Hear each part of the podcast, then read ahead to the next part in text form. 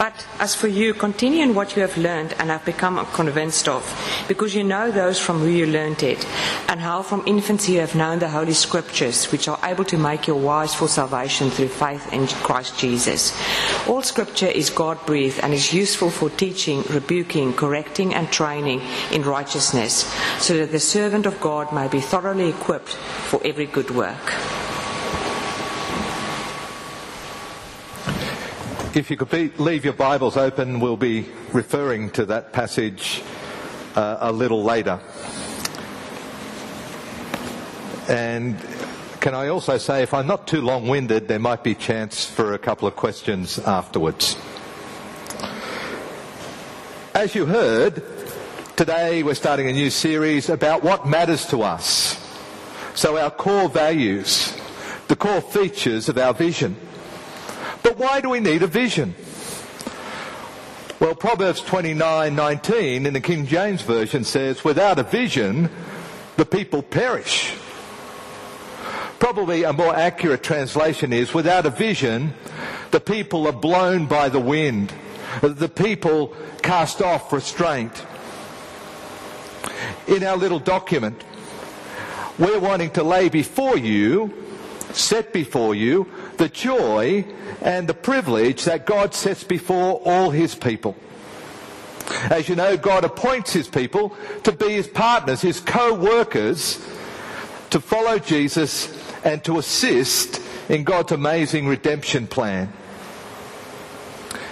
Our task is to assist in establishing the kingdom of heaven here on earth. So a vision enables us to focus on Jesus, the author and perfecter of our faith. A vision enables us to see more clearly what God's will is for us. A vision enables us to set our sights on the glorious hope that God has set before us. A vision invites us daily to live out God's love. Without God's grand vision, we'll be tossed about by the winds of whimsy. So please pray with me before we look at our first core value. Gracious God, we don't want to be tossed around by the winds of this age. We want you to lead us because you are the Lord of your church. So we pray tonight that by your Spirit you would speak to us so that we might follow your way and not be blown off, off path. Thank you that you are with us now and that you will indeed teach us. Amen. Our first core value is the Bible. So you can see on the screen we are committed to biblical Christ-centered teaching and to be a people shaped by God's word and God's grace found in the gospel. So two key aspects there. Biblical Christ-centered teaching and a people shaped by God's word and his grace. So we're going to consider two questions and then I'm going to sneak in a little exhortation at the end. But our two questions are, what is the Bible and how is it useful? Sounds a bit silly to ask what the Bible is, doesn't it? The Bible's a book, of course. But it's a unique book. When Queen Elizabeth was presented with a Bible at her coronation, these words were said. Here is wisdom. Here is the royal law. Here are the living oracles of God. This book is no ordinary book. It is a book, but it's also many books. It's a library of sorts of various literature. It is many books, but one book written over a period of approximately a thousand years. It's a book, but many books. It's a book with many authors and one author. Many authors wrote at different times and in different places. But as we saw in our Bible reading in 2 Timothy 3:16, all scripture is God breathed. Each book is breathed out by God. God inspired by His Holy Spirit moving through each author. And the words of this author, the word that spoke the universe into, into being, this powerful creative word, is behind this book. This is also many stories, but one story. Many stories focusing at times on just a nation and at other times on individuals and then the entire world. Many stories, but they all whisper one name. They all whisper the name of Jesus. This is God's story and it's our story. It's one story from creation to new creation. And you have an idea of the flow of it, don't you? In the beginning, God creates. We turn away, which brings brokenness instead of wholeness. So God comes and walks among us centuries later in the person of Jesus to redeem and restore not just humanity, but all of creation. Jesus takes upon himself the punishment for our rebellion in turning away from God. He's crucified. He's dead. He's buried. But he comes alive and he ascends to the Father, promising to return to judge and finalize the renewal of all things. This one story focuses on Jesus, the living Word, the Word become flesh, God Himself incarnate. The Bible focuses on Christ, so true biblical teaching is Christ centered. And this story is true because God, the author, cannot lie. It's not that he chooses not to lie, he cannot lie. He is truth. This big story, this meta narrative, is our story because it speaks to the true human condition. It speaks of the nature of all people who have ever lived. On each page, we are reminded just how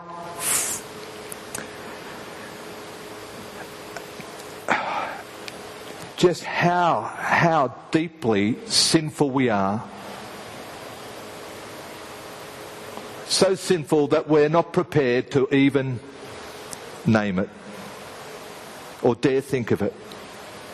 But on every page, we are able to see that we are far, far, far loved more than we could ever imagine. This book is unlike any other book, written centuries ago, but God is still speaking through it, breathing out his words by his Holy Spirit. In Ephesians 6:17, the word of God is described as the sword of the spirit.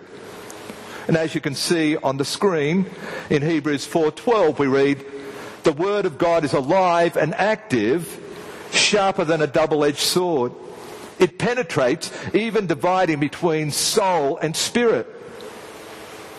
So this book is not solely a comforting word. It is also a cutting word. God's Spirit uses God's Word to cut deep into our lives. Like a skilled surgeon. So that we can be healed.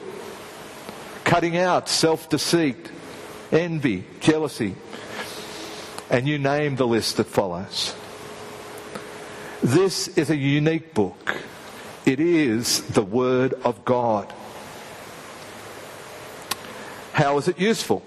Of course, other books are useful, but how is this particularly useful? Uh, please look with me again at verses 14 and 15.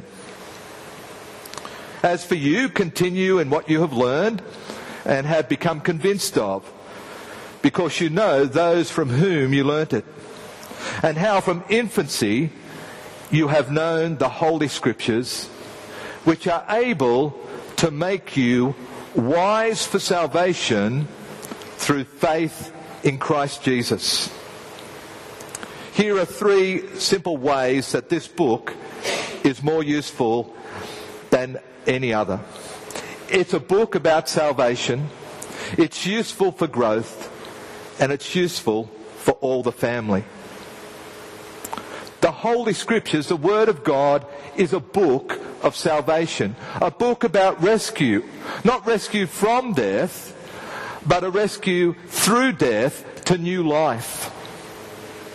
This book alone tells us how a spiritually dead person, how a self-righteous runaway, how the corrupt, the broken, the undeserving, the, the unworthy, the justly condemned, like you and I, can be raised to new life.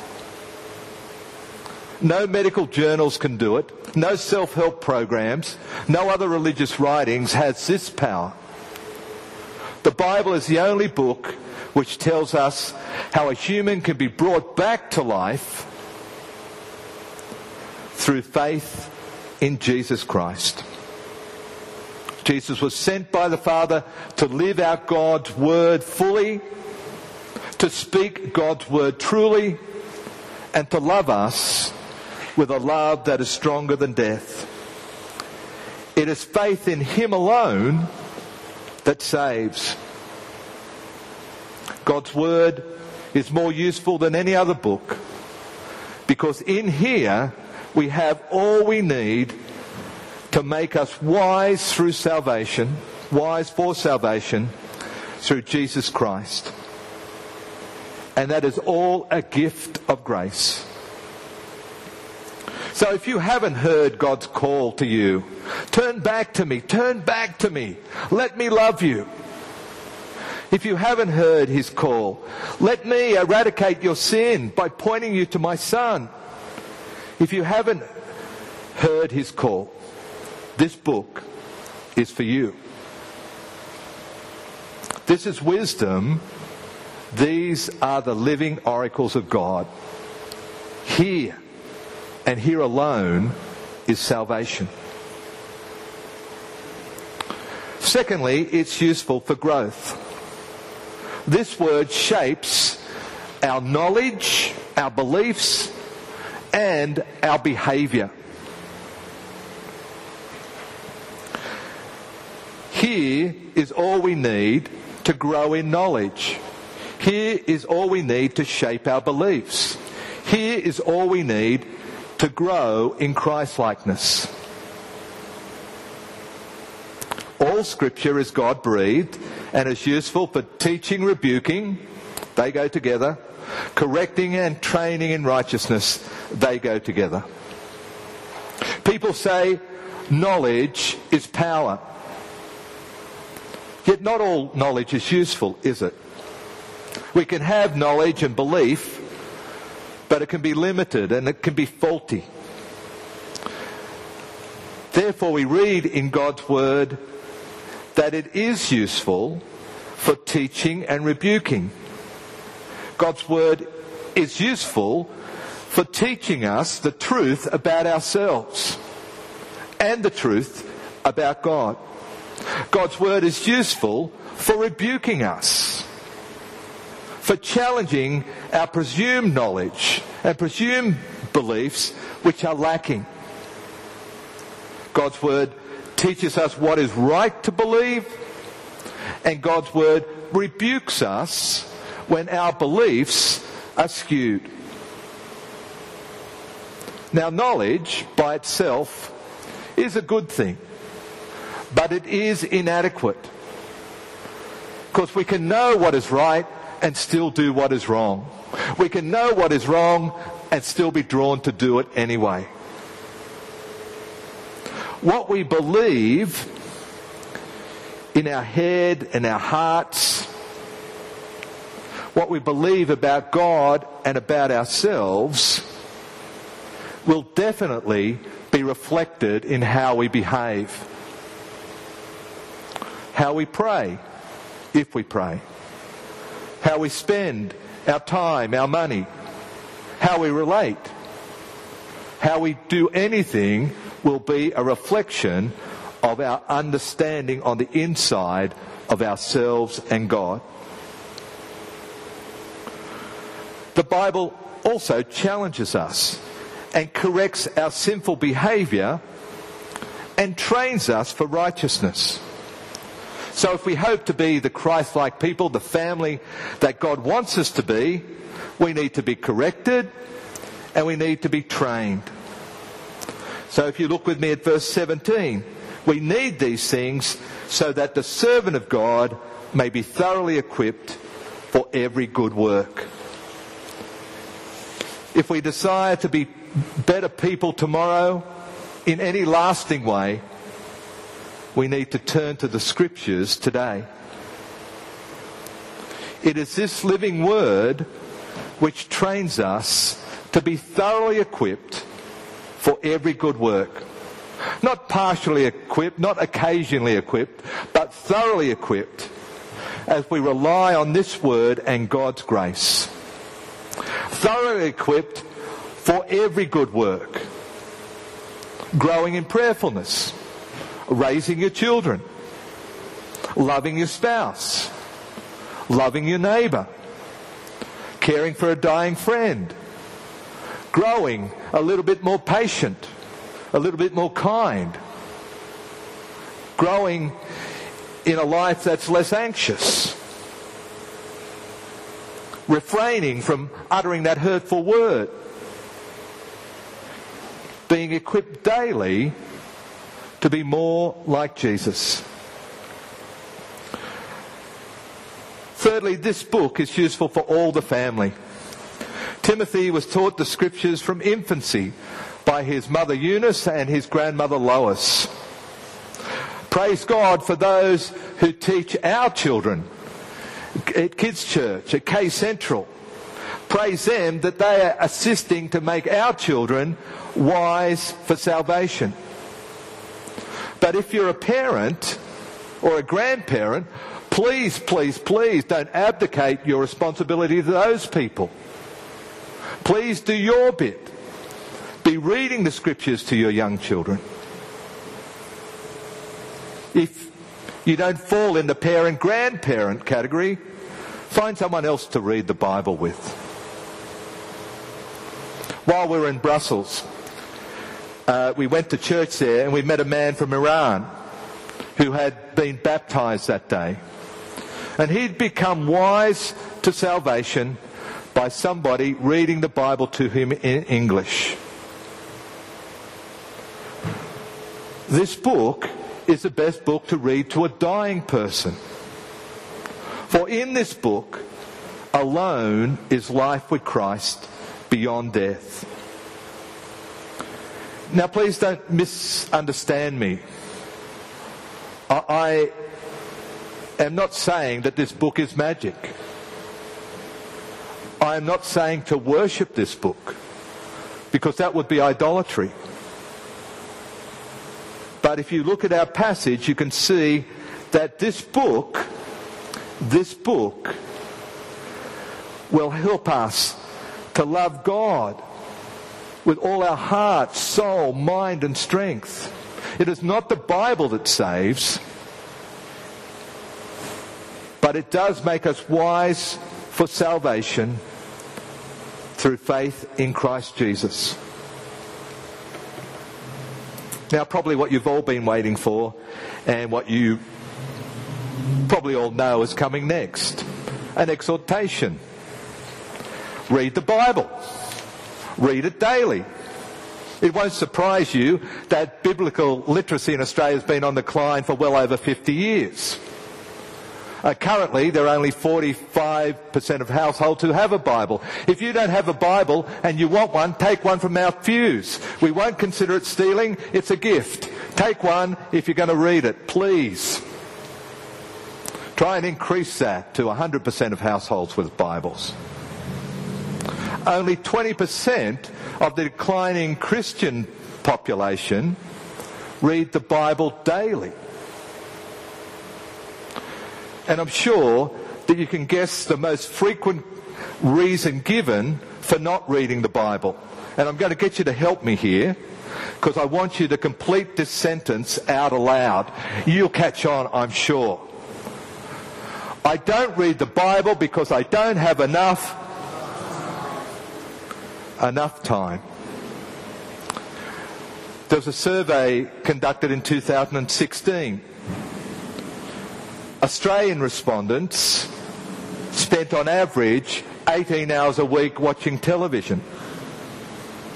It's not that we don't have time, it's that we choose other things. We choose other things over being made wise for salvation. We choose other things over being thoroughly equipped for every good work. If the people in that survey took one of their 18 hours each day, so let's say six, we'll give them a day off, six hours, and they read the Bible for a night, an hour a night before going to bed, they would get through the entire book, if they're an average speed reader, in about eight months.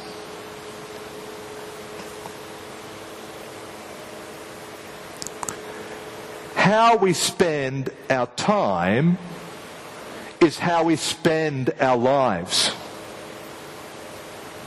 What are you spending your life on? How we spend our time is how we spend our lives. It is who we become or sadly who we don't become.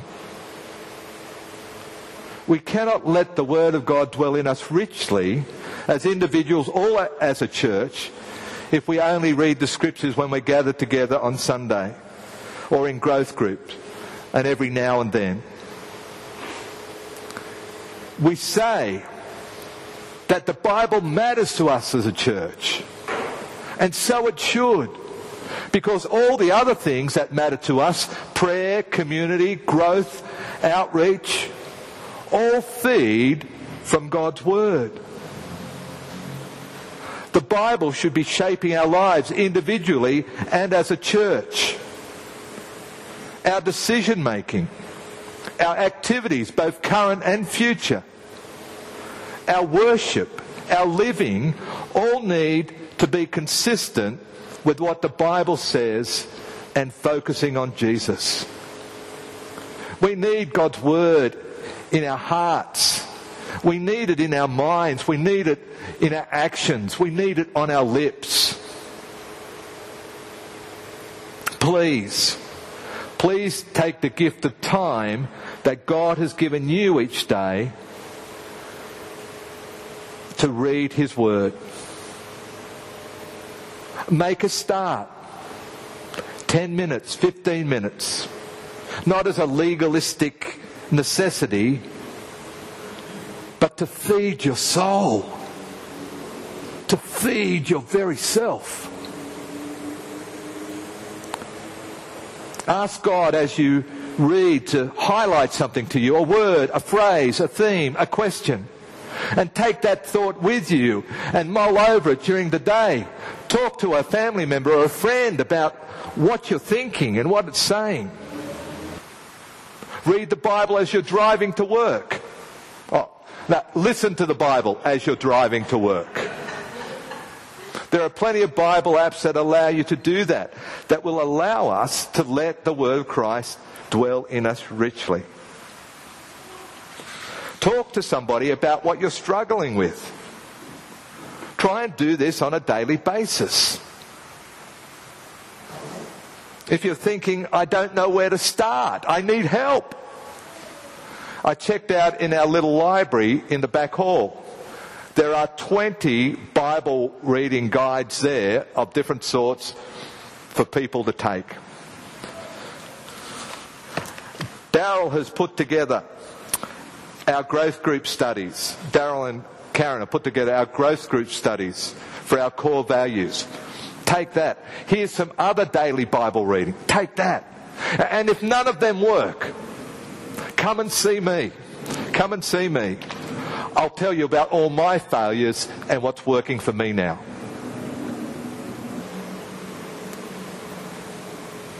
We won't be learning love for life if we're not letting God's word into our lives.